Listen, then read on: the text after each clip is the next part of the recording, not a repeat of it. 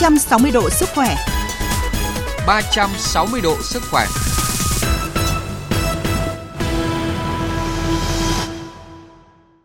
Xin chào quý vị và các bạn. Thưa quý vị và các bạn, nước ta đang bước vào mùa mưa với những ngày lượng mưa có thể lên tới mức kỷ lục. Những tháng cuối năm dự báo nhiều cơn bão có khả năng ảnh hưởng trực tiếp đến ven bờ và đất liền của Việt Nam. Chính vì vậy, việc phòng chống dịch bệnh và bảo vệ môi trường trong mùa mưa lũ đang được bà con hết sức quan tâm. Làm thế nào để đảm bảo vệ sinh môi trường, phòng chống dịch bệnh trong mùa mưa này? Và để tìm hiểu nội dung này thì à, chúng tôi kết nối với Phó Giáo sư Tiến sĩ Trần Đắc Phu, Cố vấn cao cấp Trung tâm đáp ứng khẩn cấp sự kiện y tế công cộng của Bộ Y tế. À, vâng, xin cảm ơn Phó Giáo sư Tiến sĩ Trần Đắc Phu đã nhận lời tham gia chương trình của chúng tôi ạ. Vâng, xin à, chào biên tập viên à, Quý Ngà Thưa Phó Giáo sư, năm nay thì thời tiết diễn biến khá là bất thường khi nước ta ghi nhận các đợt nắng nóng kỷ lục đi kèm những trận mưa lớn rồi các trận bão lũ. Trước tình hình thời tiết như vậy thì Phó Giáo sư có nhận định gì về những dịch bệnh mà có thể là đi kèm theo mùa mưa ạ? Vâng, à, các bạn biết ý, thì uh, mưa lũ rồi bão lũ vân vân thì bệnh dịch phát sinh do nhất là vấn đề môi trường và thứ hai là con người không được bảo vệ trước Ờ, nguy cơ của cái mưa lũ và người thì phải lao động và tiếp xúc với nguy cơ ảnh hưởng tới sức khỏe nhiều hơn. Thế thì ờ, qua theo dõi chúng tôi thường thấy là các cái bệnh về hô hấp ở đây là các cái bệnh do cảm lạnh này, ờ, do cúm này, phần là phần nhiều này. Thế rồi các cái bệnh do đường tiêu hóa, à, ví dụ như là do vệ sinh môi trường kém, thiếu nước sạch đấy, và vệ sinh thực phẩm cũng không được đảm bảo. Rồi các bệnh về mắt các bệnh về da thế rồi các cái bệnh mà à, do vector truyền ví dụ như là ở những cái vùng mà sốt xuất huyết lưu hành thì là sốt xuất huyết ở cái vùng sốt rét thì có thể là sốt rét tăng lên. Thế rồi lâu dài hơn một chút ấy, là do vấn đề dinh dưỡng do thiếu lương thực do con người bị bệnh tật và à, kèm theo cái việc à, dinh dưỡng. Thế còn thì có thể uh, các cái bệnh khác ví dụ như là uh, đột quỵ này tai nạn này cái rồi uh, đẻ rơi khi mà vào ngày đẻ mà do bị cô lập chẳng hạn không đi đến cơ sở y tế để đẻ được này và đẻ tại nhà và không có cán bộ y tế giúp đỡ chẳng hạn thế thì tất cả những cái nguyên nhân do môi trường do con người bị không được tiếp cận các y tế nên là xảy ra những cái bệnh tật là như vậy. Vâng, ờ, thưa Phó Giáo sư, dự báo là một số tỉnh miền Bắc đợt này sẽ còn ờ, tình trạng mưa kéo dài với lượng mưa rất là cao. Vậy thì cái việc mà ờ, dọn dẹp vệ sinh sau mưa đấy ạ, bởi vì có những nơi là mưa xong gây ra ngập lụt đấy ạ, thì cần được thực hiện như thế nào ạ? À, như tôi nói ở phần trên ấy, là vấn đề là ô nhiễm môi trường. Thế thì các bạn biết ấy, thường là có những ô nhiễm về rác này, súc vật chết này, thế rồi vấn đề các cái nhà vệ sinh cũng bị ngập lụt này thì các cái ờ, cơ sở chứa nước cũng bị ờ, ngập lụt. Thế thì ở đây thì chúng tôi nghĩ rằng là chúng ta phải dọn phế thải đó đi. Thế rồi vấn đề nước động thì là sốt xuất huyết thì chúng ta phải xử trí những cái ờ, vật liệu mà chứa các cái nước động bởi vì nếu như mà để thì mũi truyền sốt huyết nó đẻ và nó uh, tạo thành mũi và lây lan cho uh, truyền bệnh sốt huyết. Thế còn về vấn đề nước sạch thì chúng tôi nghĩ rằng là ví dụ như là cái nước giếng này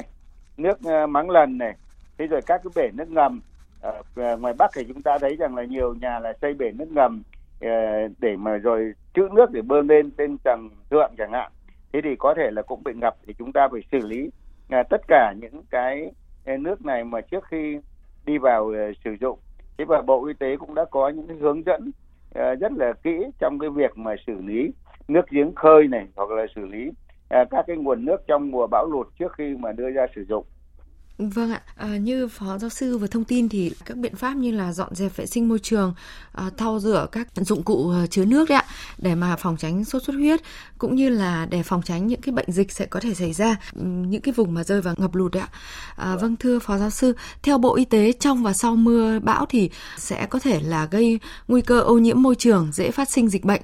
À, và mưa và ngập lụt là điều kiện thuận lợi để các loại vi khuẩn, virus và trung gian truyền bệnh sinh sôi phát triển và gây bệnh cho con người. Những dịch bệnh thường hay gặp mùa mưa bão như là tiêu chảy cấp, bệnh đường hô hấp, tiêu hóa, bệnh về mắt, bệnh ngoài da, sốt xuất huyết.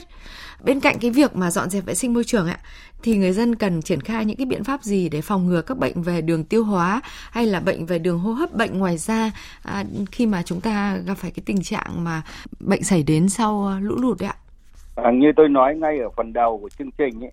là con người phải tiếp xúc với những cái nguy cơ thì bây giờ càng hạn chế cái việc tiếp xúc với những nguy cơ thì càng tốt. À, ví dụ như là chúng ta phải giữ ấm nhất là những cái nhóm người dễ bị tổn thương như người già trẻ em. Thì kể cả những cái thanh niên mà chúng ta bị ngâm nước này bị lao động nhiều ngày ờ, giờ ở ngoài ờ, trời lạnh cũng có thể dẫn tới những cái việc viêm phổi rồi lây lan các cái bệnh uh, truyền nhiễm cũng có thể là mắc phải như tôi nói ở phần trên. Thế rồi uh, các cái việc mà bệnh tiêu hóa thì do là thiếu nước sạch này ăn uống không vệ sinh này thực phẩm thì cũng không được giữ uh, vệ sinh nó cũng có thể là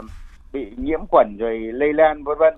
Thế thì uh, chúng tôi nghĩ rằng là mỗi bệnh nó có một cái uh, cách phòng bệnh riêng.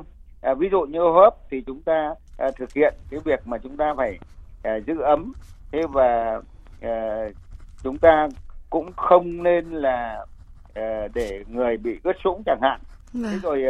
uh, các cái bệnh uh,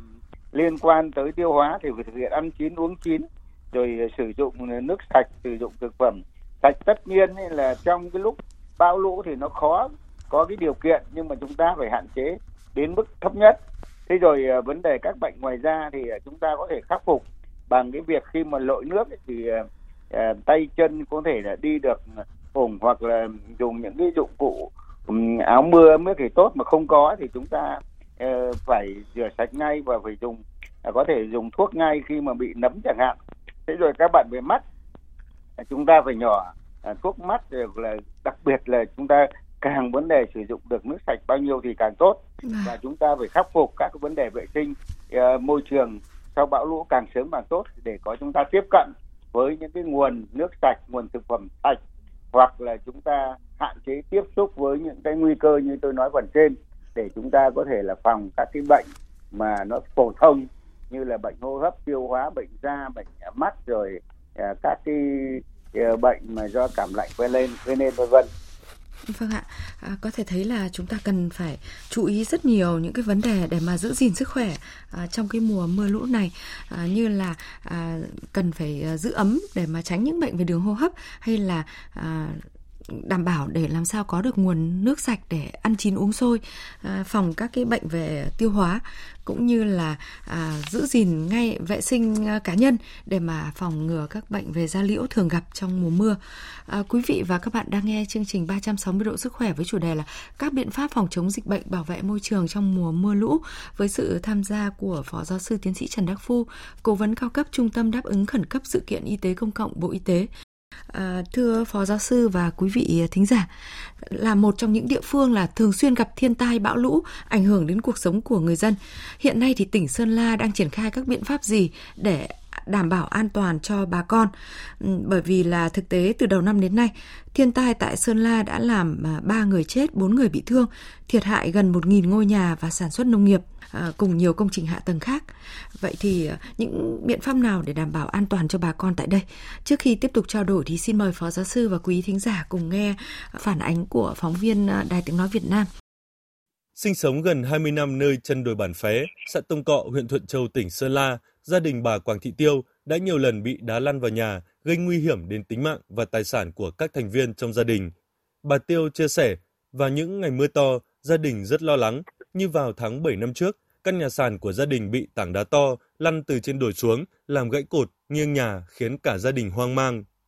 Mưa xuống ấy cũng đo đắng không dám ngủ ở nhà ấy, cứ đi xin nhà làng xóm ngủ. Gia đình à, tôi ở đây cũng rất là nguy hiểm. Bây giờ xã với đà huyện cũng động viên ừ, ra nơi an toàn mới. Bây giờ chúng tôi cũng ra nơi ở mới với là an toàn hơn, yên tâm hơn. Tại bản Huông, xã Trường Ly, huyện Thuận Châu, tỉnh Sơn La, cứ vào mùa mưa, đất đá từ ngọn đồi ở đầu bản lại trượt xuống con đường độc đạo ra vào bản, gây nguy hiểm cho người tham gia giao thông. Chị Lò Thị Duân ở bản Huông cho hay, nhiều khi mưa to, đất đá tràn xuống, làm bà con dân bản không thể di chuyển ra ngoài được, phải thay phiên nhau xúc đất đá, rất vất vả. năm nay được huyện xây cho bờ kè mới, bà con rất phấn khởi và yên tâm. Sạt giờ thì nó khó khăn đi lại thì cũng đi cũng, cũng ngại ai cũng ờ, vất vả. Có người thì bị ngã, có khi nó sập đổ đi thì kia thì cứ bảo các chị em, xã viên đi làm lại vất vả. Bây giờ thì ờ, nhà nước, cán bộ huyện, à, xã đi làm như thế này rồi cho rồi thì bây giờ phấn khởi rồi, đi lại dễ dàng. Theo ông Cao Viết Thịnh, Phó Giám đốc Sở Nông nghiệp và Phát triển Nông thôn, tránh văn phòng Ban Chỉ huy Phòng chống thiên tai và tìm kiếm cứu nạn tỉnh Sơn La, với mục tiêu di rời hơn 1.600 hộ ra khỏi vùng có nguy cơ bị ảnh hưởng do thiên tai giai đoạn 2021-2025. Thời điểm này, tỉnh Sơn La đã thực hiện 12 dự án sắp xếp ổn định dân cư cho trên 550 hộ, gần 2.800 nhân khẩu. Với các hộ chưa được di rời, tỉnh đã có những phương án cụ thể, cơ động ứng phó nhằm đảm bảo an toàn tính mạng và tài sản cho nhân dân. Đối với những điểm mà chưa được di chuyển di rời thì chúng tôi ngay đầu mùa mưa lũ đã phải đi kiểm tra giả soát toàn bộ những cái điểm này. Cụ thể hơn, những cái điểm mà chúng tôi giả soát mà có nguy cơ cao thì khuyến cáo với bà con nhân dân là khi có cảnh báo mưa lớn có xảy ra thì đầu tiên con người là phải di rời đến những điểm mà an toàn như là trường học, những nơi mà chúng tôi đã bố trí sẵn để khi mưa mà có trường hợp xảy ra sạt lở đất hay lũ quét là sẽ đảm bảo tính mạng con người. Từ đầu năm đến nay, thiên tai tại Sơn La đã làm 3 người chết, 4 người bị thương, thiệt hại gần 1.000 ngôi nhà và sản xuất nông nghiệp, các công trình hạ tầng. Tổng giá trị thiệt hại ước tính trên 77 tỷ đồng. À, vâng, thưa Phó Giáo sư Tiến sĩ Trần Đắc Phu, qua ghi nhận của phóng viên Đài Tiếng Nói Việt Nam thường trú tại khu vực Tây Bắc, thì ông có nhận xét gì về các cái biện pháp đảm bảo an toàn cho người dân à, trước thiên tai đang được tỉnh Sơn La triển khai ạ? Qua nghe thì thấy rằng là kể cả người dân và à, chính quyền đều có cái sự quan tâm trong cái việc à, phòng chống sức khỏe cho bảo vệ sức khỏe cho người dân trước à, thiên tai. Nhưng ấy, à, tôi suy nghĩ rằng là à, chúng ta cần phải có những cái chuẩn bị và những kế hoạch à, nó hết sức cụ thể. Và cái việc mà lũ quét này thiên tai năm nào nó cũng tới. Và cái việc mà nhiều khi chúng ta không lường trước được nó xảy ra ở chỗ nào xảy ra khi nào. Và vì vậy mà tôi muốn nói rằng là uh, tất cả đều phải có cái uh, cảnh giác trước khi mà uh, uh, hạn chế đến mức thấp nhất cái nguy cơ mà nó tác động tới con người à, ví dụ như là kế hoạch và phương án và người dân cũng phải có cái à, chủ động mà khi mà mùa mưa mùa lũ đến thì ta phải là làm cái gì để mà hạn chế à, cái việc mà bị nguy cơ à, ảnh hưởng tới sức khỏe của mình À, vâng ạ. Và trong những trường hợp nào thì người dân cần đến ngay các cơ sở y tế gần nhất để được cấp cứu điều trị kịp thời khi mà bị các cái bệnh do thiên tai mưa lũ gây ra? Vâng, trước tiên thì ờ, ờ, các bạn biết rằng là cái bệnh mà có tính chất cấp tính ngay lập tức ấy, ví dụ như là uh, chấn thương này, tai nạn này, thế rồi uh, do sập này, do uh, lũ vân vân. Nó xa hơn một chút là các cái bệnh mà bị uh, hô hấp và hay là tiêu hóa như tôi nói ở, ở phần trên. Thế thì các cái dấu hiệu của các cái bệnh này thường là có sốt cao này, hoặc là mệt mỏi hoặc là khó thở vân vân nghĩa là sức khỏe của mình Ờ, thấy rằng là nó không ờ, bình thường một cách ừ, cần ờ, mệt mỏi nhiều chẳng hạn thì chúng ta cần phải đến. Khi hoặc là bệnh tiêu hóa thì nó là tiêu chảy nhiều chẳng hạn thì chúng ta cần phải có cái sự giúp đỡ của cơ sở y tế. Và chúng ta cần được có những nếu như mà khó quá chúng ta có thể là cần có cái sự tư vấn uh, trực tuyến. Bởi vì là uh, cũng có thể rằng là uh, chúng ta do ngăn sông ngăn ngăn cách do lũ chúng ta không đến cơ sở y tế được. Thế còn cũng có những cái việc mà có những lúc mà các cái uh, điện thoại cũng không liên hệ được thì uh, chúng ta cần phải có những cái thuốc uh, phòng bệnh mà chúng ta có thể là dự trữ chẳng hạn để để mà chúng ta uh, giải quyết cho cá nhân mình. Nhưng mà chúng tôi nghĩ rằng là uh, khi có những dấu hiệu mà chúng ta cảm bất ổn chúng ta uh, như tôi nói phần trên thì cần phải thì, uh, có cái liên hệ với cơ sở y tế và cơ sở y tế cũng cần phải có những cái phương án cái nào là có thể trực tiếp cái nào có thể là à, tư vấn cho người dân. À, vâng, thưa Phó Giáo sư, khi mà mưa lũ có thể là ảnh hưởng đến đi lại rồi liên lạc đấy ạ, thì à, việc các gia đình à, chuẩn bị à, cái nguồn thuốc dự trữ cũng rất là quan trọng. Và à, cũng qua số điện thoại của chương trình thì có vị thính giả gửi câu hỏi đến chúng tôi là à, thưa phó giáo sư à, gia đình tôi chỉ cần chuẩn bị à, một số thuốc cơ bản như thế nào để mà có thể là à, sử dụng được trong những lúc cần kíp à, khi mà mùa mưa đến ạ? Vâng, các cái thuốc cơ, cơ bản chúng tôi nghĩ rằng là à, những cái thuốc mà người dân có thể tự dùng được. Ví dụ như sốt thì chúng ta có thể là à, trên à, 38 độ rưỡi 39 độ chúng ta có thể là hạ sốt. Thế rồi đặc biệt là những cái sốt uh, thuốc uống uh, cho tiêu chảy chẳng hạn uh, chúng ta cũng có thể là uh, sử dụng. Thế ngoài ra thì uh, có một số những cái um, dụng cụ ví dụ như là băng bó khi mà nếu chúng ta bị uh, chấn thương. Thế rồi uh, vấn đề cũng cần có những cái thuốc mà xử lý nước chẳng hạn. Nếu như chúng ta không có đun sôi thì ở đó thì y tế chắc chắn là người ta có những phương án và có thể là y tế sẽ cấp cho những cái gọi là chúng tôi vẫn gọi là gói thuốc vâng. phòng chống khi mà bão lụt chẳng hạn Vâng ạ, cái việc mà y tế địa phương hoặc là người dân cũng có thể chủ động đến các trạm y tế để mà hỏi về những các loại thuốc đó hoặc là uh, trạm y tế địa phương có thể cấp cho người dân uh, khi mà mưa lũ đến ạ. Và uh, một số người dân ở các địa phương thì phản ánh là tình trạng uh, nước chuyển màu đục và có mùi tanh sau khi mà bão lũ đi qua. Uh, vậy thì các gia đình cần làm gì để có nguồn nước sạch sinh hoạt và ăn uống thưa phó giáo sư? Vâng, cái nước mà đục có màu tanh thì các bạn biết là nhất là do nước giếng chẳng hạn. Và chúng ta có thể là à, cắt bởi vì là khi mà nó à, có mưa lũ thì nó chảy mạnh hơn và nó cái khả năng lọc ở trong cho nó không không có. Khi hoặc là nước mán lần thì có thể là mùi tanh của các cái rác của các cái à, cây cối. Cũng có những cái trường hợp kể cả nước mà chúng ta sử dụng gọi là nước cung cấp theo đường nước máy mà nếu mà cái ống nước ừ, máy mà nó bị hở dẫn nước nó bị hở thì dẫn tới là ờ, nước đục có lẫn uh, bùn các thứ nó ngấm vào vân vân. Thế thì tôi nghĩ rằng cái thứ tiên ấy là chúng ta phải uh, thực hiện các cái biện pháp xử lý nước như là làm trong. Làm trong ở đây chúng ta có thể là đánh phèn làm trong chúng ta có thể là uh, làm để cho nó lắng thì chúng ta lọc nhưng cái quan trọng đấy là chỉ đạt được về cái mặt là vô cơ thôi còn chúng ta phải khử khuẩn. Ví dụ như chúng ta phải dùng cà lo chúng ta phải đun sôi. Thế thì chúng tôi nghĩ rằng là à, cái việc đun sôi thì cũng có thể